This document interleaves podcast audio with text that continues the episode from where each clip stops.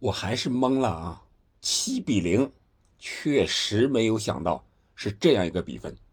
不光是我懵了啊，据说这个国外的网站这场球的赔率这一块也没有设置啊，七个球这么一个一个一个极小概率的事件。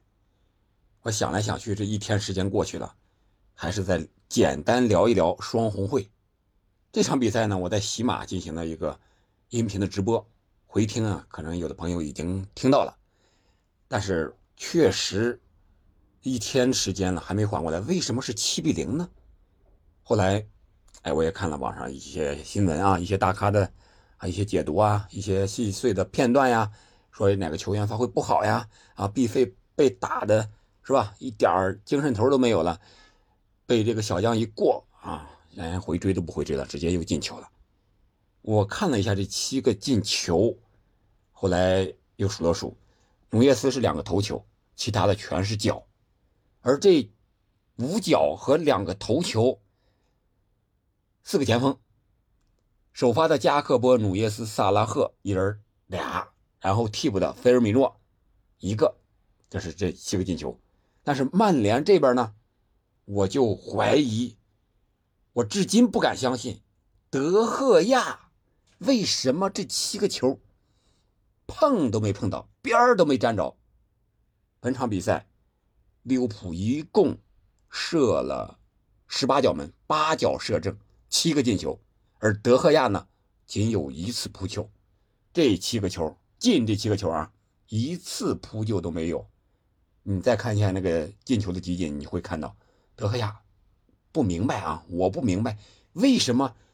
门线技术反应这么好的一个球员，经常上演神扑的球员，这场比赛怎么就扑不到球、碰不到球了？这个确实想不到。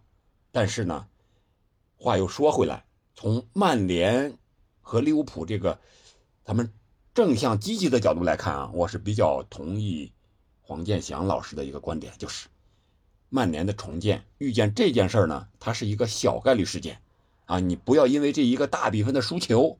啊，你就影响了重建的思路，而利物浦这边呢，他可能是意外一场意外的一个大比分的胜利，但是他的重建之路呢才刚刚开始，啊，所以说不要因为这个意外之喜影响了你的啊想要大刀阔斧的改革的这么一个决心，啊，感觉我又回来了，他是这个思想。啊，我也有自己的一点小观点，我觉得一场。零比七的失利要好于七场零比一的失利，为什么这么说呢？我在头条上也啊发了一下自己的小观点啊。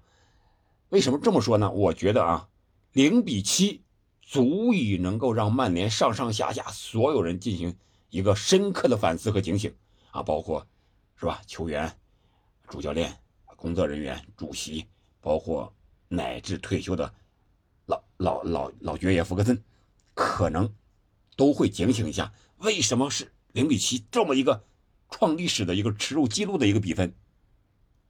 如果你是零比一输球，啊，你可能感觉到啊是运气不好，实力还在，下一回还这么干吧，可能会有这种感觉。而零比七输了，就不会有这种感情感觉了，只能是深刻的反省自己，啊，到底哪儿出了问题，是吧？这场比赛为什么精气神打不出来了？为什么被人家打一个两个？三个之后就崩盘了，这个心理建设的东西是不是要重新拿出来好好弄一下了？还是上周英联杯刚刚获得冠军，有点得意忘形了？这场比赛啊，感觉利物浦排在啊六七名，我就不重视他了，是吧？排兵布阵的时候没有针对阿诺德那一点，把 B 费放在那儿了啊！有的球迷就说了：“哎呀，这六十六号高速公路畅通无阻，结果。”上来个老爷车，速度最慢的，这阿诺德可高兴坏了。我也是这么想的，为什么不把加纳乔、拉什福德这些边路突破特别快、特别猛的这些球员放在阿诺德这边呢？我们都知道，英超所有的球队都打阿诺德这边，但是就是啊，曼联没打，让毕费在这儿了。毕费，我觉得他更多的应该是在中路组织传球。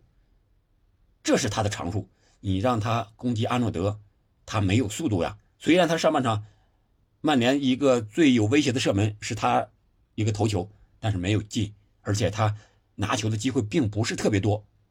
而曼联的上半场仅有这几次机会，还是拉什福德有一次是空门，啊不是空门是单刀，踢的绵软无力。而阿里松呢也有失误，必费在那儿也没有抓住。我觉得不能怪某一个人。曼联应该把这件事儿放下，零比七，确实应该反思。反思重点的是应该怎么办？用黄健翔老师的话就是说，我们还应该继续在这条路上进行重建，啊，不必担忧，也不必怀疑自己重建的思路。另外啊，我接着我的这个思路说，为什么零比七要好于七场零比一？零比七，你只不过是一场球。啊，面子上过不去是吧？丢的球太多了，但是你积分上仅仅是丢掉了三分而已。如果你是七场零比一，面子上感觉只有一球小负是运气，但是你三场每一场啊都丢三分，七场三七二十一分，那是非常可怕的啊！所以我说，这是曼联用最小的代价可能换来他一次。涅槃的重生，啊，浴火重生有可能会从这儿开始。安菲尔德的雨夜会浇醒曼联所有人的一个啊头脑。我感觉曼联只要重建，想要重建，应该有这么一个格局，而不是仅仅把这场比赛当成一个啊零比七，我不行了，我的士气要低落到极点了。又怀疑自己，我觉得完全没有必要，啊，这是我的一个小观点。我感觉这场比赛对于曼联的重建会是一件好事儿。这个时间点对他们来说也是有很长的纠错的时机。应该没夺冠了，联赛呢目前还是高居第三，对吧？因为其他的那些个对手们也没有怎么赢球，然后在欧联的赛场上也是进入淘汰赛。下一步，三线作战是吧？足总杯也有，你是怎么取舍？这个滕哈赫应该好好的考虑一下了。是三线作战齐头并进，都抓都想争冠，还是重点保一个两个？还是看看自己的实力到底怎么样？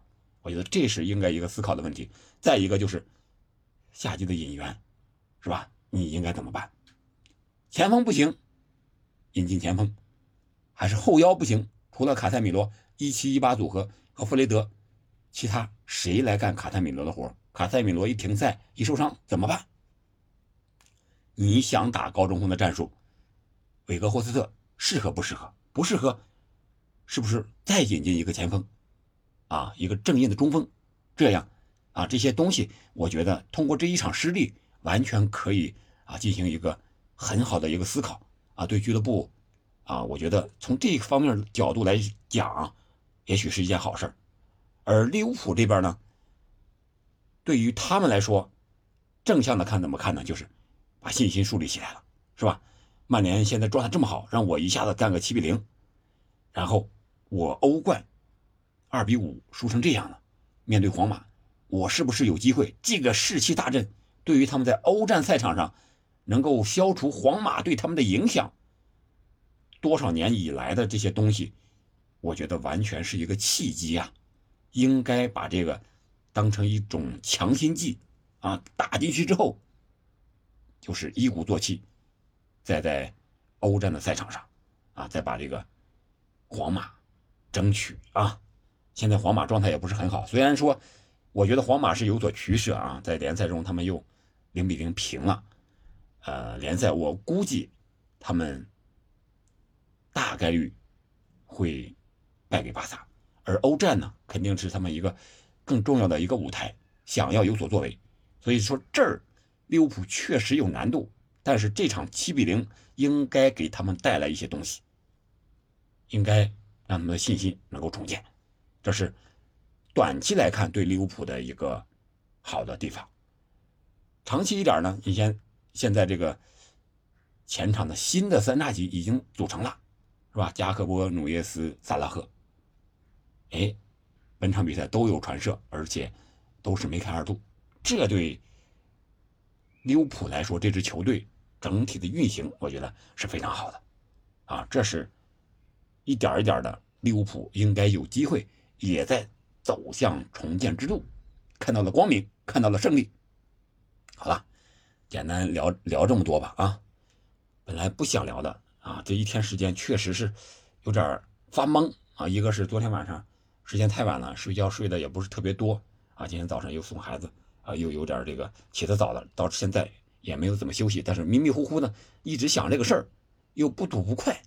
说呢，感觉说说比赛已经直播过了，呃，说说其他的一些细节呢，可能网上都扒的不能再扒了啊，所以我说我就聊一聊赛后的一点感受吧，好吧？双红会咱们就聊到这儿了，一会儿呢，咱们再录一期，呃，大巴黎和拜仁。欧战的前瞻，通过他们在联赛的一个呃比赛的一个情况啊，咱们再聊聊这一期，好吧？我们下期再见，感谢您的收听。